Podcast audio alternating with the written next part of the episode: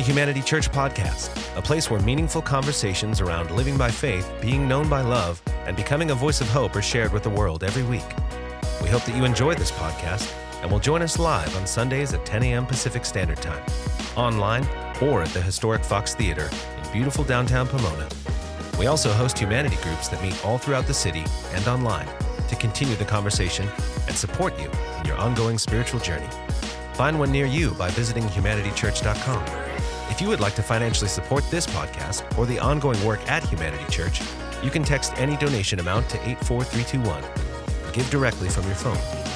Now, here's this week's podcast. My name is Marla Neighbour, and I am our connections pastor here at Humanity Church. How you guys doing so far? Yeah, that was some rock and worship. I broke a sweat.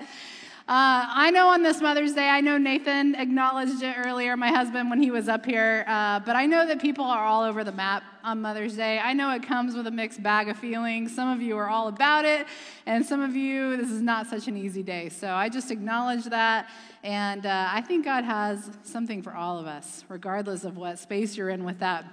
We, uh, we were in the middle of a sex talk. And we put a pause on that today. We were doing a whole series called uh, Topics You Do Not Have at the Dinner Table. And we got through the money part, and then we hopped into the sex part. Nathan started that one last week. And then I argued, I'm like, hey, not all mothers, but most mothers, they have had sex, right?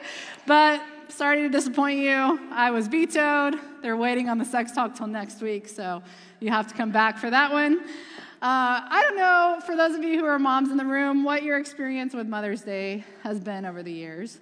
Uh, last year, my then five year old, he, uh, he came to me on Mother's Day morning and he was like, um, You know, that one time when you told me, No, I, I love to do things for you, it brings you joy, it brings me joy.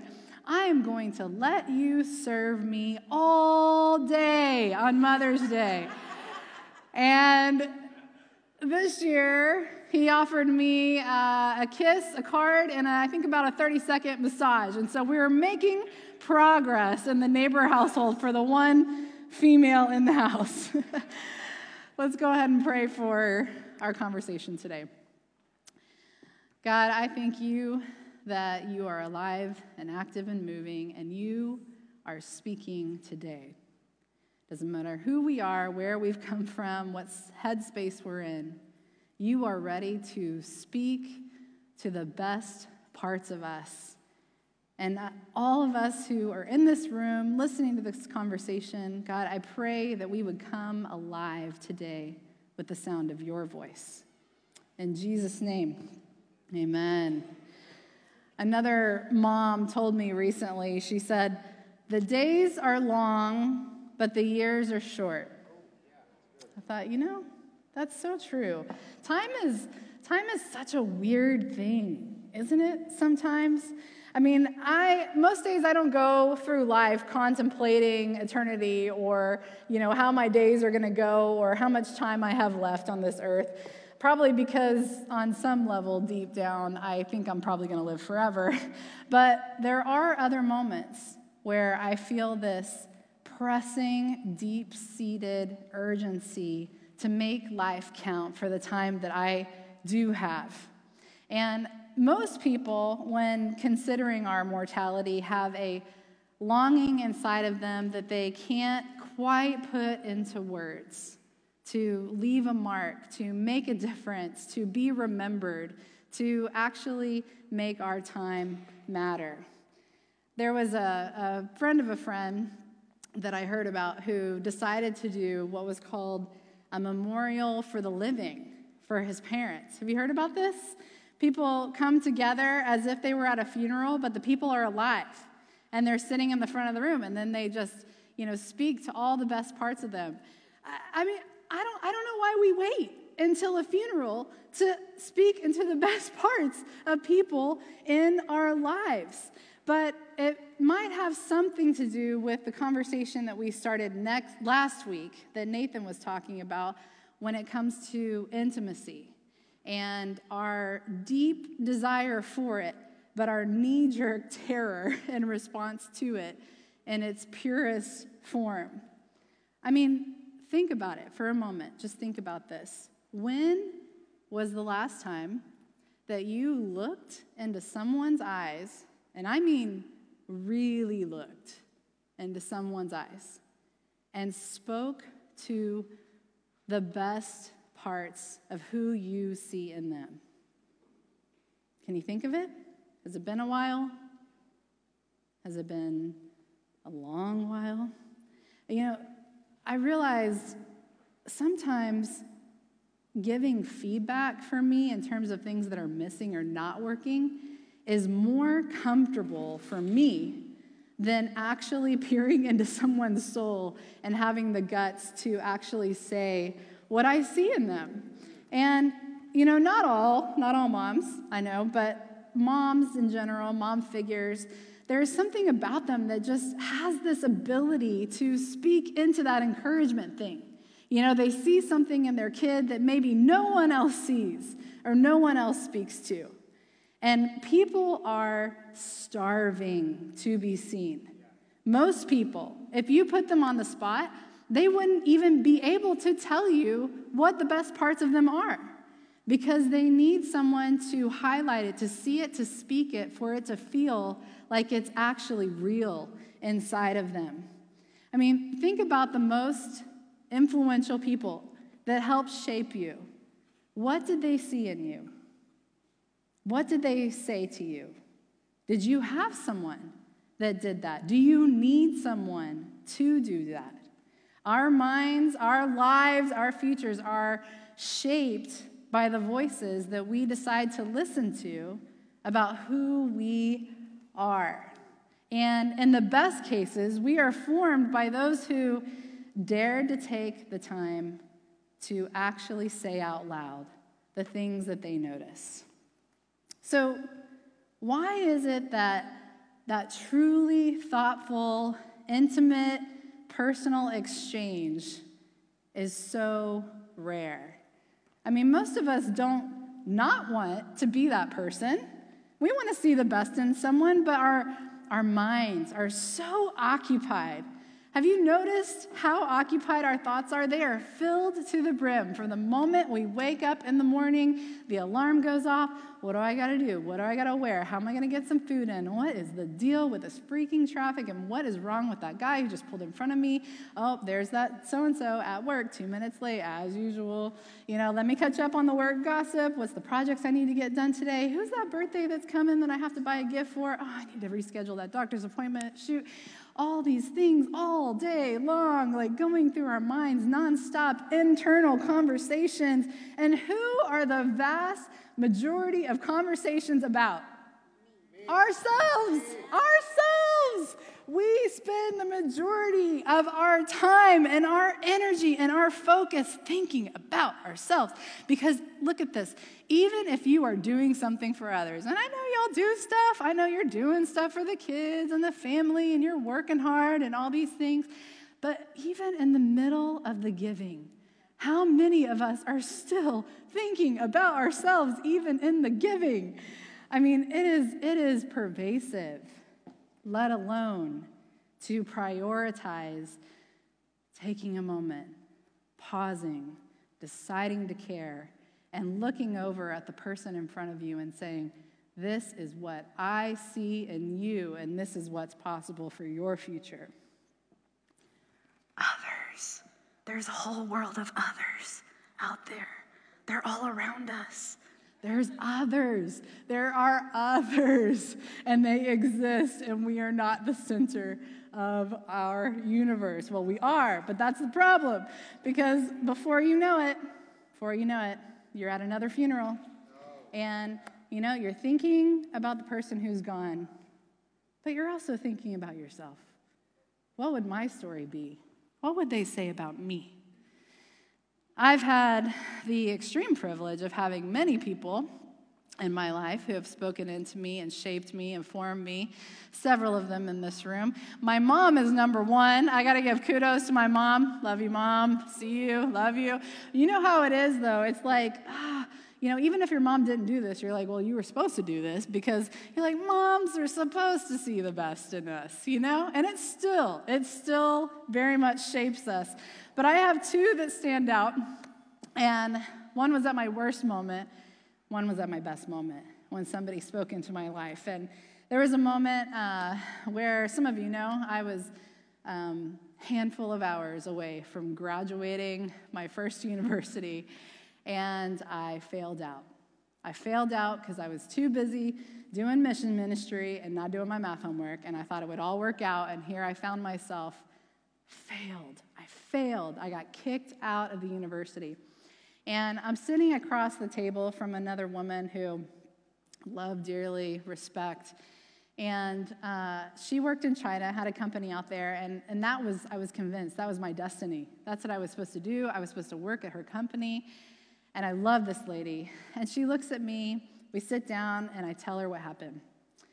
And the look on her face, it wasn't shame, it wasn't condemnation, it was just pure disbelief because she was like, Wow, Marla, I see so much in you. I know that you are capable of so much more than this. And she was disappointed, but she wasn't disappointed in a bad way. It was like she wanted something for me that she knew that I could be. And in that moment, in the even in the hard stuff of that moment, I felt this internal rising up energy inside of me when I was like, you know what? You are right. You are right. That is who I am. That is who I can be. And because of that, I took myself to the university a couple cities over and I finished my degree with a 4.0. And that was a result of that five minute moment where she saw me, she spoke into me, and she resurrected something inside of me that I didn't even know was there. A few years later, I have a friend, her name is Julie. She shows up on my doorstep, actually. I was wearing my pajamas, I remember.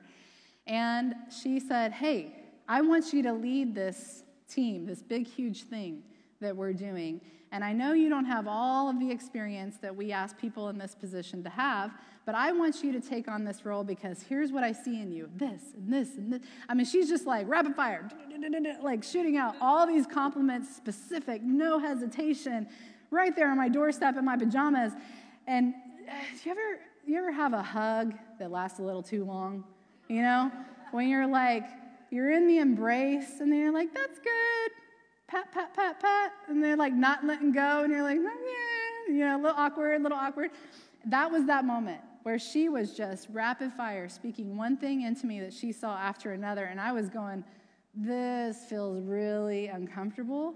But I had the same response in that moment that I did with Lisa, where I was like, that is me. Shoot, I'm gonna go and I'm gonna be the best dang team leader this team has ever had. And I was riding that energy for the next four months of that very rigorous process. Have you ever had someone see you in that way? I mean, maybe it was at your best moments, maybe it was at your worst, but they spoke to something inside of you that reminded you who you are or who you are meant to be. And maybe some of you can't think of a single person.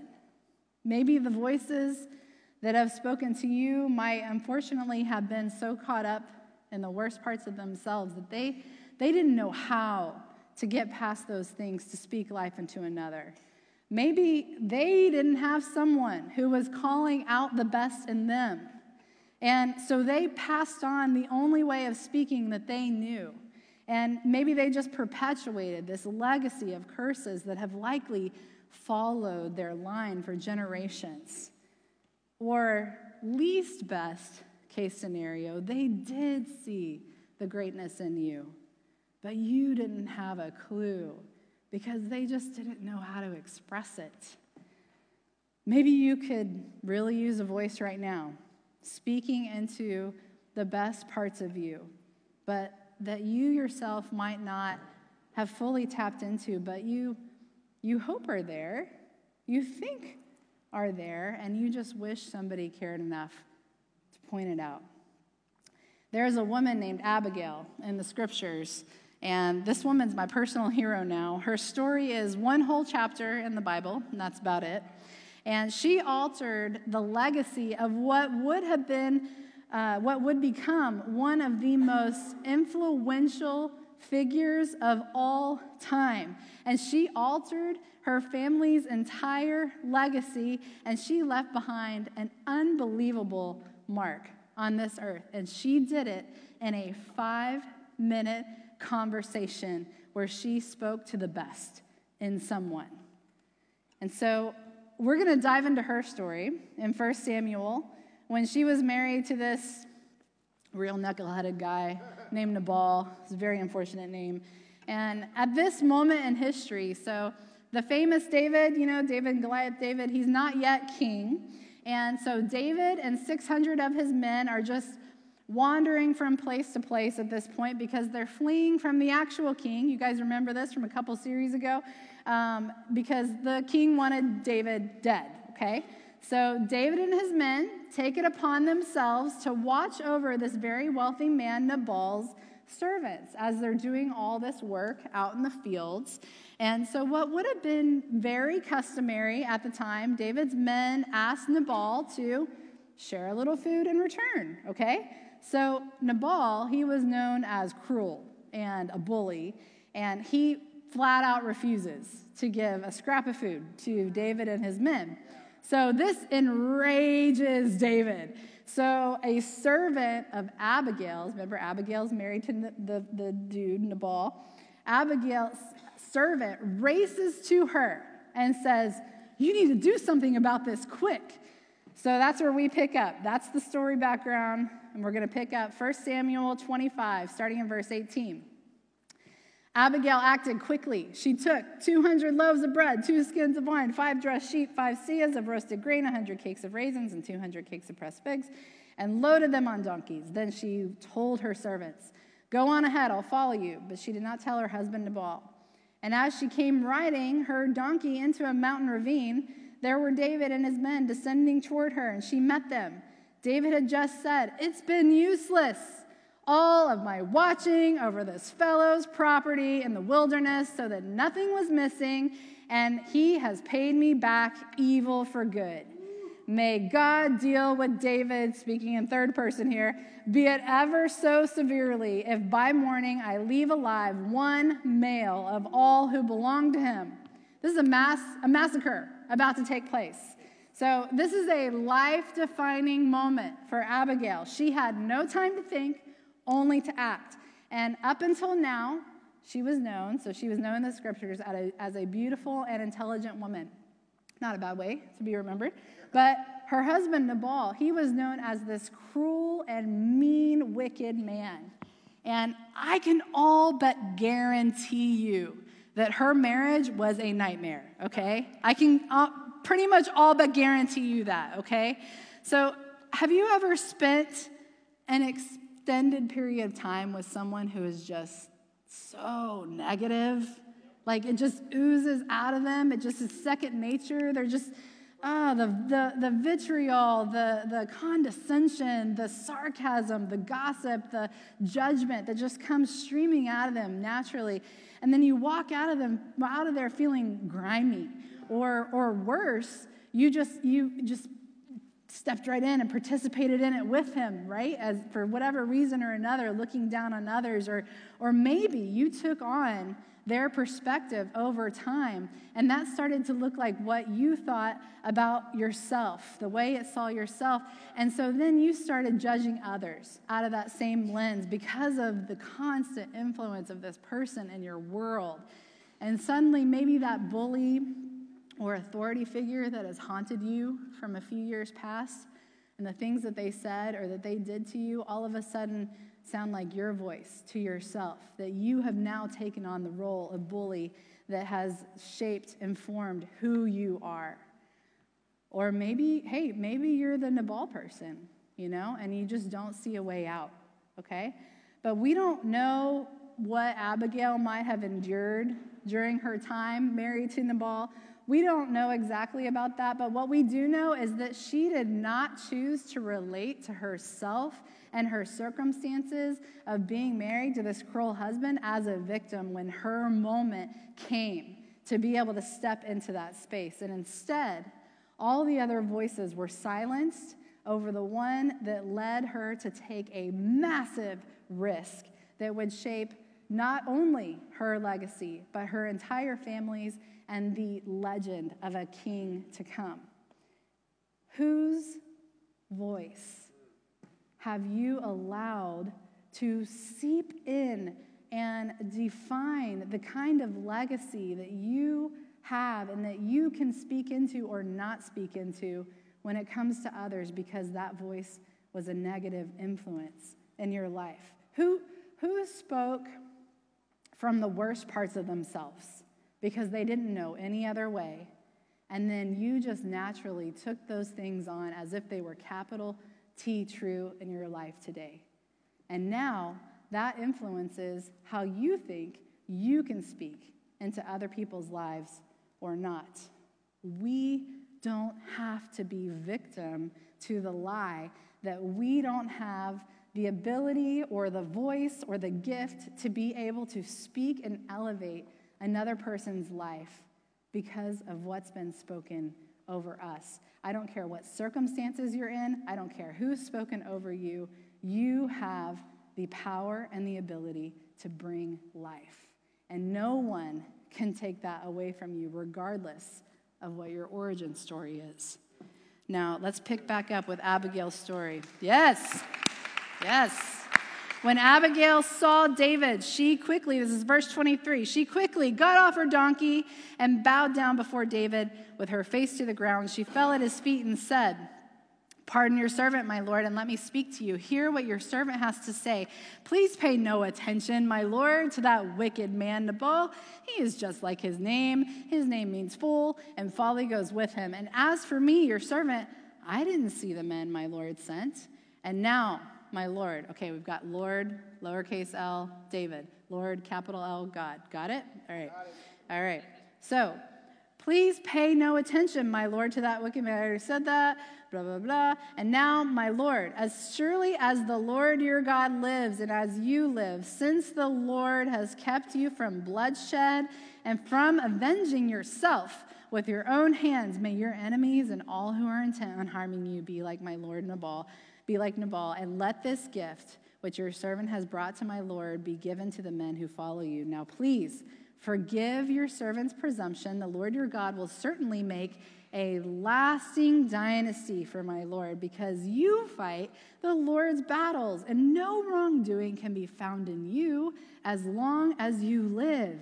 Even though someone is pursuing you to take your life, the life of my Lord will be bound securely in the bundle of the living by the Lord your God, but the lives of your enemies he will hurl away as from the pocket of a sling when the Lord has fulfilled for my Lord everything he promised concerning him and has appointed him ruler over Israel, my Lord will not have on his conscience the staggering burden of needless bloodshed or of having avenged himself.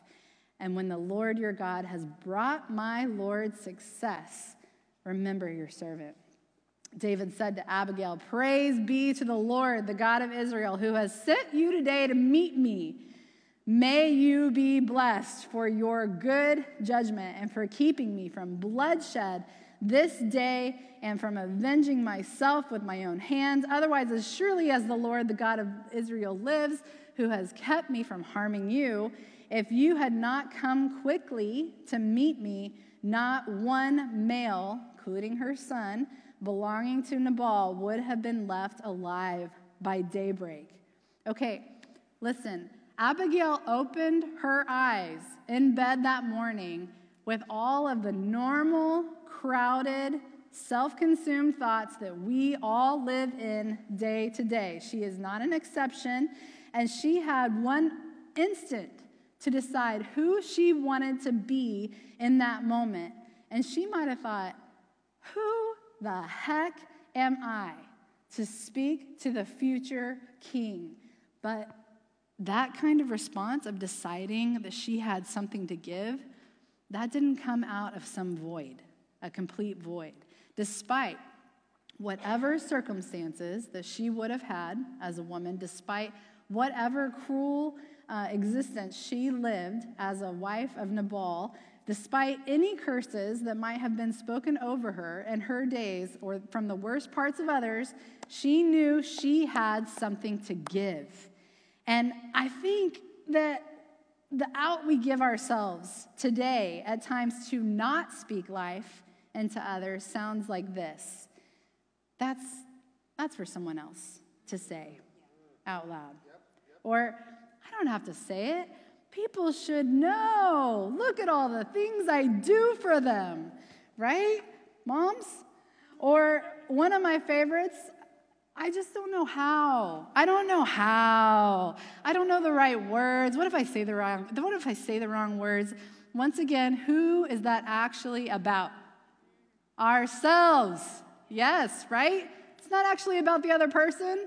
It's totally a thing about ourselves. Or more commonly, it just doesn't occur to us that we have the power within us to transform a life in a five minute conversation, especially if we're perpetually looking for someone to speak into us, but we are unwilling to do it for others. So, for those of us who I think are most desperate for someone to speak into us, this is, this is what I imagine is that, okay, if I'm in a pit, I'm in a pit with someone and I'm thinking, I can't speak into this guy because I'm in the pit with him together. And that is if you even notice the guy next to you because you're so absorbed with all of your thoughts about what's going on for you, or your eyes are locked up at the top of that pit, watching those feet walk by, hoping, waiting, wishing, wanting. Who is going to speak into me, who actually cares enough about me, and they just keep on going by. And maybe you're doing your life in the pit, you've got a smile on your face, and you're just going about your day, but you are desperate for someone to speak into you, and you're so consumed with your own thoughts, you don't even see the person who is next to you. And then one day, you're like, I'm going to do whatever it takes to get attention the bad, the good, the ugly, the addictions, the whatever it is, and I'm gonna get some attention. And maybe, and then people look at you for a moment. Maybe you get a glance. Maybe you live off that for a day, two days, three days, a week. But then life moves on and they keep walking and you keep walking, these feet go by, and you're like, when is someone gonna see me? And then someone else is consumed with their own life, their own thoughts, their own thinking, and then they fall into the pit too. And you're like, oh, I know I should feel bad, but man, I'm so glad someone else is in the pit again with me. And you're like, well, maybe this guy, maybe this guy will speak to me because he gets me, he knows me. But you know what? That guy is just as consumed with his own thoughts and his own life, waiting for someone to speak into him just as much as you were five minutes ago. And you have a whole heap of people in that pit with you before too long, but you are still waiting. You are still longing for someone to speak into you until one day, maybe, maybe you're like, hey, maybe even me. No, no, no. Maybe especially me. Maybe I have something to give. Maybe. And then you lock eyes with that person next to you. You look into them and you actually see them. You might have been doing life with this person for years. But then you look over and you actually see them and you speak into them. And you know what? You didn't get anything in return, but you felt a lot taller. And then you do it with the next guy, and the next guy, and the next guy. And before you know it, people are speaking into your life because that's the invitation you've now become. And before you know it, your life is elevated and you're no longer in that pit. And then you're running around and you're like trying to pull other people out of pits. You're like going to every pit you can. And you're like, hey, grab my hand. I see you. Come out. And you realize that you have this magical ability to speak into people's lives that is a God given gift that no one no one can take away from you, not anything that's been said to you or over you. I don't care what your money, your bank account says or what addiction you live in. You have the power to speak into someone's life by the grace of God who will help you through that. You will elevate people's lives and no one, no one can take that from you. No one. So my girl Abigail, she uh, she flips this narrative and energy like some kind of like interpersonal ninja genius, right? Okay, so she speaks to the very best parts of David. Oh Lord, she says to David, You've got a great future because you fight on behalf of the Lord. That's what she spoke into him. There is no wrongdoing to be found in you. Don't lie to people. But this is my paraphrasing, okay? She says, Hey, David, I know your life is in danger. I know, I know, I get it. But you know what? It's going to be okay because God is going to keep you safe. And get this, she is speaking to the best parts of David, but she switches gears. She's crafty, man. She's brilliant. She shifts into the confidence of the living God that David has named and lived by and, and walked according to. And she starts speaking from the confidence that God has already proved to him that she knows that he knows. And this is what she said David, remember, God made a promise to you, and everyone knows it. You will one day be king of Israel. God has not failed you yet, and He, He is going to be your reason for success. And the clarity of mind it takes for Abigail to speak into this terrifying moment is staggering. So, how was she able to be that kind of person in that moment? And how are we? How are we able to be that kind of person? in each moment that that's called for. She knew the Lord. I'm, I'm convinced that she knew the Lord because when she spoke to David, not only as one who knew he followed his God, she spoke as one who knew God personally. She knew God's character, she knew his commitment to his promises, and she knew he would be faithful to David because God had already been faithful to her. She would have seen herself in God's eyes because she had a personal connection and she knew who she was by his voice. Now, we may not have a potential massacre on our hands that we are called to speak to uh, in any, any given moment, but we have daily opportunities to transform a life in five minutes all the time. The boss who is reacting to their circumstances, the knuckleheaded kid that you love to pieces, but you just want to wring his neck all the time because of the decisions they make. You know, the roommate who who can't seem to get their head above water, or or the friend with a vision who would jump at the chance to like have one person in their corner who was like cheering them on, or the coworker who would thrive if they just had an acknowledgement of the efforts that they brought to the table. In the middle of our long days with a lot of crowded thoughts, we are given countless opportunities to see the best in each other and to care enough in the instant that is needed to reach through the muck of lies and like that tangled web of who we've decided to be and say, Hey, I see you. I see you. And this is what I know to be true about you, regardless of whether they see it in themselves or not. You know the phrase, um, someone only a mother could love?